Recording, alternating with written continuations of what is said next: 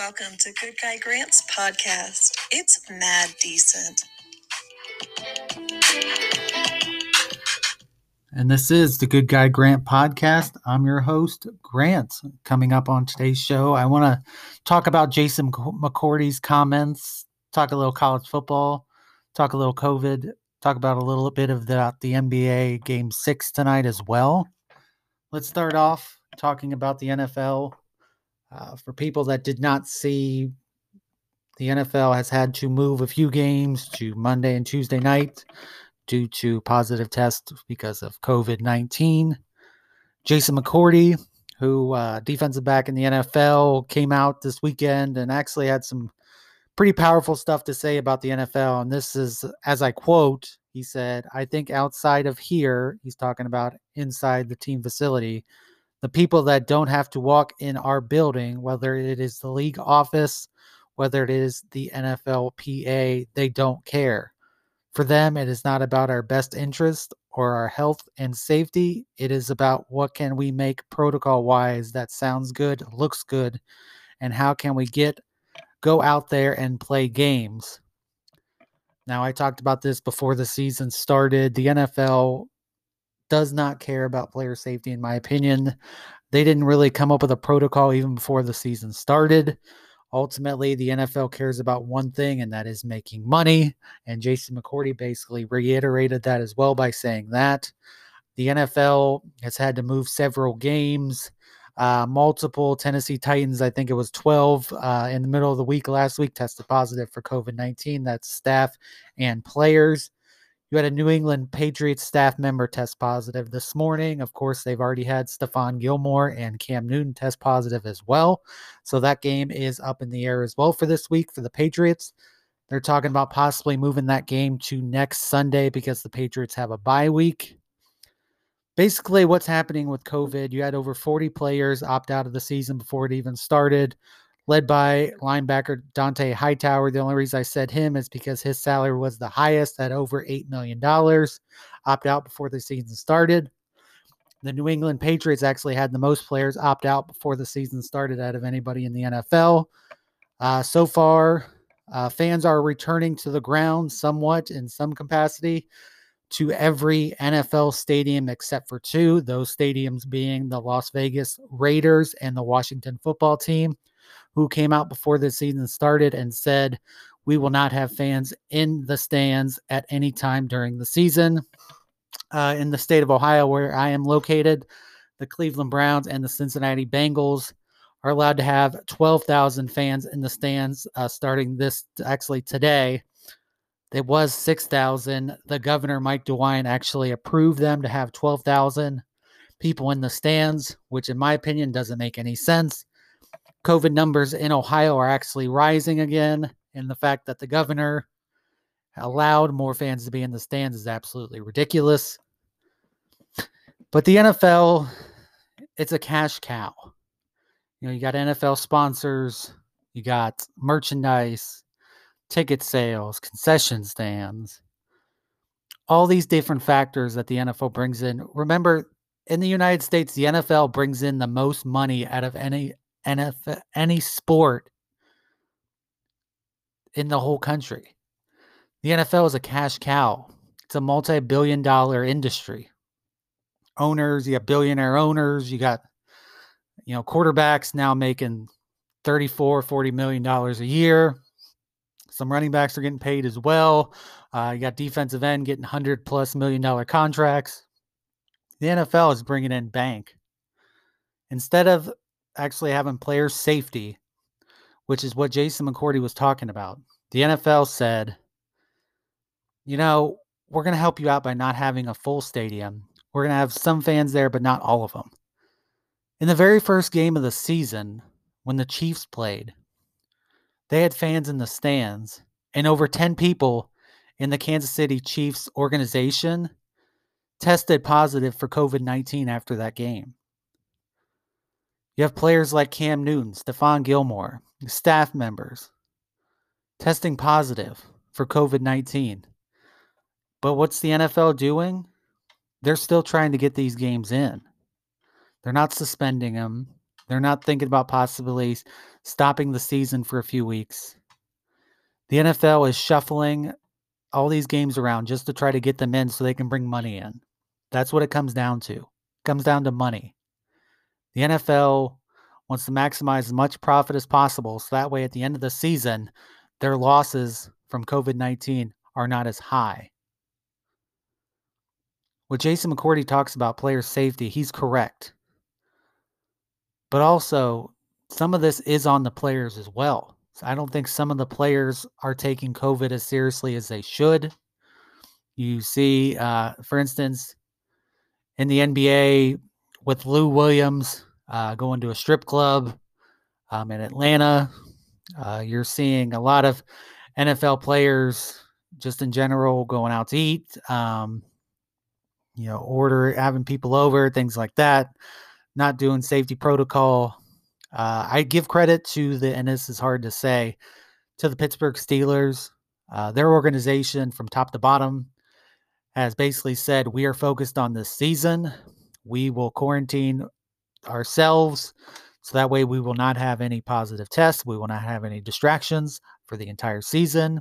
And the Pittsburgh Steelers have not had a positive test this season. So hats off to them. Uh, you've had multiple organizations. I know the Cowboys have had a few. I know the Browns have had a few positive COVID cases. Uh, like I said, New England Patriots, Stephon Gilmore, Cam Newton, uh, positive cases. And the NFL, a lot of players weren't into shape when the season started. Now, that could be because we didn't have a long training camp. Uh, NFL offseason was canceled. And when the NFL offseason is canceled, it's on the players to work out individually.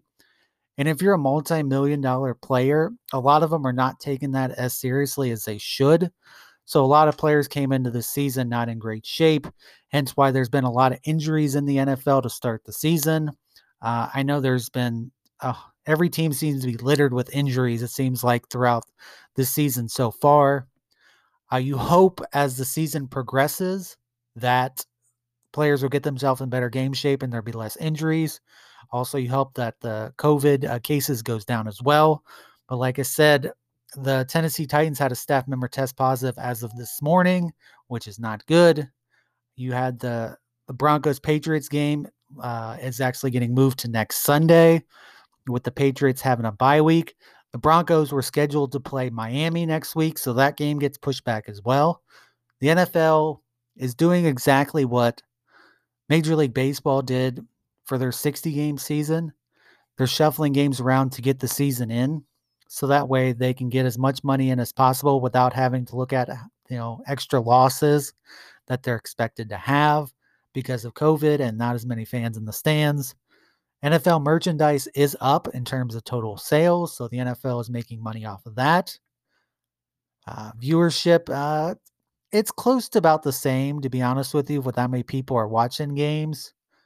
Uh, the good thing about the NFL, what they do on Sunday, is even if you don't have cable, the games are on uh, Channel 10 and uh, Fox, which is Channel 28 for people that don't have cable so you don't need to have cable to be able to watch those games. All you need is either, you know, your digital TV or your antenna, of course. So it allows for the NFL to still have fans in that sense. But the only problem with that is you can only watch, you know, usually there's two one o'clock games and one 425 game. So pretty much three games instead of when you go to a bar or a, uh, you know, restaurant, things like that, and they have the NFL ticket, you can watch multiple games. And the weird thing about this, so I did the the NFL like league pass or what they call it a uh, was it the NFL Sunday ticket? That's what they call it. And the way they did it is weird. And I actually ended up canceling it because I'm I'm just gonna stream the Cowboys game illegally. I'll figure a way. The NFL Sunday ticket, you can only have one user watching it at a time. So let's say you have multiple TVs in your house and you and your other half like two separate teams. So, for instance, in my house, I'm a Cowboys fan. My other half's a Bengals fan. If I want to watch the Cowboys in my living room, and she wants to watch the Bengals game in the other room, you can't watch Sunday Ticket on two different TVs at the same time. It'll kick you out, and that's stupid. The NFL needs to change that. But why they do that is for places like, you know, for instance, we have Buffalo Wild Wings, which is a, a sports bar for people who don't know, and Roosters, each individual TV has NFL Sunday ticket and they have to purchase the NFL Sunday ticket on each individual TV. So the NFL is making bank from that alone, especially sports bars. So in my house, if I were to do that, that would cost me over $400 for the year if I had to do it on two TVs. That's absurd. No, I'm not going to do that. The NFL, regardless of what people think, is still bringing in money.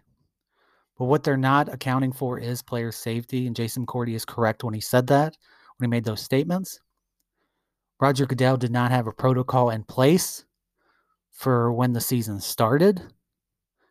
The NFL basically kind of winged it, and you can see that from shuffling games, players getting positive tests, injuries, things like that. Now, what the NFL did do is they're doing uh, weekly testing for COVID, which is good. Um, I think a lot of sports need to do that as well. You have a lot of players traveling uh, for games, you know, different hotels, things like that. Uh, so they're going to pick it up. Um, you know, they don't have a bubble like the NBA did. Now, the NBA had a bubble. They did not have any positive tests while in that bubble. The uh, NBA Finals Game Six is tonight. For people that don't know, I'm actually excited for it. You know, the game starts at 7:30. Lakers and Heat. I ultimately think the uh, sorry, changing topics. I think the Lakers are going to win tonight. I think LeBron is determined to uh, end the series tonight. But I also think with Jimmy Butler basically leaving it all on the court with all of his energy and stamina in game five, I think it's going to be tough for them to get a win in game six. I think fatigue is going to kick in for the Heat unless players like Tyler Herro, Duncan Robinson, Bam Adebayo step up tonight. I see the Lakers winning. I think LeBron's going to have a big game. I think Anthony Davis is going to have a big game as well. But ultimately, I think there's going to be an X factor tonight for the Lakers. A guy like Kyle Kuzma, uh, Kentavious Caldwell Pope, one of those players, you know, even Danny Green, who missed that big three point shot at the end of game five. One of those players for Lakers is going to step up and help LeBron and AD capture that title tonight. Before the series even started, I predicted it Lakers in six. I ultimately think that's going to happen tonight. These NBA playoffs have been, I think, really good. I think a lot of people are missing out on a lot of great basketball. I know viewership is down for this playoffs. We've talked about that on a previous episode. I think that has to do with what um, I said before with when you're in the middle of a pandemic, the first thing you cut is cable and, you know, mostly internet for people that don't have kids that are not doing school at home, things like that, because you can have the internet on your phone. So you don't really need it, you know, at your home if you don't have any kids around, things like that. So when you're in the middle of a pandemic, that's one of the first things you cut. So that way, the people are not able to access, you know, ESPN, TNT, things like that to be able to watch the game. So I think that's one of the deciding factors of why the playoffs are down in ratings. I think there's also too many idiots in this world who think that because the NBA players and coaches and things like that stand up for racial equality, they are refusing to watch the NBA playoffs. I think those people are ridiculous. But like I said, game six of the NBA finals is tonight. Got the Lakers and Heat starts at 7:30. I'm gonna be excited. I'm I'm gonna be watching it for sure. And the, the last topic I want to talk about, and this show won't be the usual close to 30 minute show. Uh, there's a lot going on, but there's not really a lot going on to be honest with you. Uh, one of the topics I actually wanted to talk about is college football, and I know a lot of people college football is just one of those hit or miss. It's either you really like college football or you really hate it. A lot of people prefer pro sports over college, which is fine. Me, I enjoy college football. I also enjoy college basketball. Now, last couple years, I haven't been paying as much attention to college basketball as I did previously, but I still enjoy it. The interesting story yesterday, for people don't know, so Vanderbilt, who plays in the SEC, only had 56 scholarship players suit up against Southern South Carolina. Now, South Carolina ended up dominating that game. I think they won by over 30. Vanderbilt football hasn't been good really since Jay Cutler was there years ago. But most teams in college football have 90 scholarship players available for each game. For Vanderbilt to only have 56, and this is due to not only injuries, but due to COVID and how many positive tests in there, and they still played the game, I think is absurd. Vanderbilt should have had to cancel that game. If you're only able to suit up 56 scholarship players, now this is a mix of your freshman players who are usually don't play the first year. Usually they redshirt so that way they can either work on strength and conditioning, learn the playbook, things like that. No, this is 56 scholarship players. That's including your third string players, fourth string, things like that, as well as your first and second. So Vanderbilt comes out with 56 scholarship players and gets absolutely, like I said, dominated by South Carolina. The game wasn't close. But the fact that they even played that game with 56 scholarship players is absurd. And it's it's like going back to the NFL. The NCAA is doing the same thing. They want to get the games in. When you watch games, especially in the South, they're at about 20% capacity in these stadiums. I was watching the um, you know the Alabama game yesterday. They played um, Ole Miss, and I was also watching a little bit of the Georgia Tennessee game. They had over 20,000 people in the stands. Now, they say they social distance in these stands. Frankly, what they basically do is they try to do the six feet apart, and then they try to do one person's in one row, and then they don't have anybody in the row next to them, and then they have people in the row above that. So that's what they're basically doing in these stadiums. Uh, the governor of Florida said that Florida sporting events can go to 100% capacity, which is absolutely ridiculous. Um, so you'll see that at games like Jacksonville Jaguars for the NFL, Miami Dolphins, of course. Uh, you'll see the University of Florida, Florida State. You'll see probably full house, which is going to be absolutely absurd to see. I think that's way too soon to be able to do that. But at this point in time, the NCAA just cares about money. They don't care about player safety. They don't care about really, you know, how many people get sick, things like that. The NCAA is, is set to lose hundreds of millions of dollars without fan, uh, full fans in the stands. Uh, merchandise sales are down because you know some students are still doing online classes, so they're not on campus. Uh, so if you're not on campus, you're not spending the kind of money on campus that you're usually doing. So the NCAA is set to lose, you know, hundreds of th- hundreds of millions of dollars this year, if not a billion. So what they do is they force. Well, actually, they don't really force. These players can opt out and basically sit out the season. There's been a few of them that done that. Most notably, Ja'Marr Chase. Uh, he was the LSU wide receiver. He already declared for the draft, so he's not playing this season. But what they're doing is they're they don't care how many players test positive or how many teams are losing players because of COVID. Hence, Vanderbilt 56 scholarship players. And they basically say, go out and play, get through the season, and then we'll figure something out next year, maybe. They're banking on COVID being over at the end of the season, and they're not having to worry about it after this season. And that's ridiculous. Player safety should be number one you should focus on these are not only athletes that are in college and in the NFL. In college, you're also a student. So you have to academically do well as well. Uh, not only focus on you know sports, but you have to focus on your academics. The way the NFL and college football has handled this season has been absolutely ridiculous. And they basically piggybacked off what Major League Baseball did and said, no matter what, we're going to get through the the season, no matter what happens. And that's for player safety. That's absolutely ridiculous in both minds. Me as a college football fan, you know, I've watched it uh, as the season started and everything. I think my team, Michigan, plays in a couple weeks when the Big Ten and also the Pac 12 start back up. So I'll be watching that. But in my opinion, I thought the the way they handled this is horrible.